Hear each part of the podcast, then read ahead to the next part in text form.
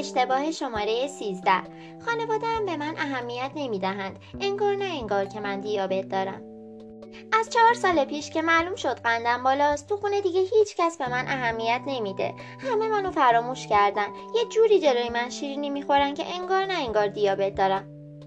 اینها را سپیده در دفتر مشاوره می گفت. از او پرسیدم معمولا در این گونه مواقع چه می کند؟ جواب داد قهر می کنم و میرم توی اتاقم تا با هیچ کدومشون حرف نزنم. سپیده باور دارد رفتار دیگران با او باید منصفانه و مطابق میلش باشد. این یک باور غیر منطقی است. آیا این امکان وجود دارد که خانواده سپیده به دلیل اینکه او دیابت دارد همه رفتارهای خود را تغییر بدهند و همیشه در این فکر باشند که در حضور او چه بخورند و چه نخورند؟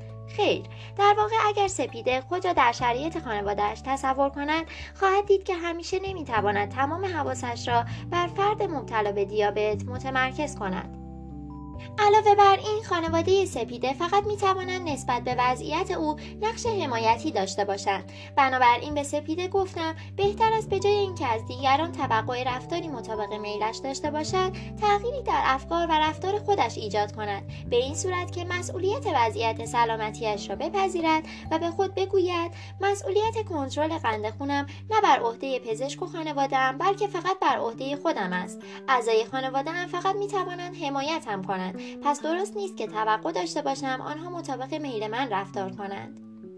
سپیده می تواند با کسب دانش و مهارت‌های مربوط به دیابت این مسئولیت را بپذیرد. او انتظار نداشته باشد که دیگران به دلیل اینکه او دیابت دارد هرگز در حضور او خوراکی‌های شیرین نخورند. در عوض می تواند از شیرینی‌های مخصوص افراد دیابتی و قندهای رژیمی استفاده کند.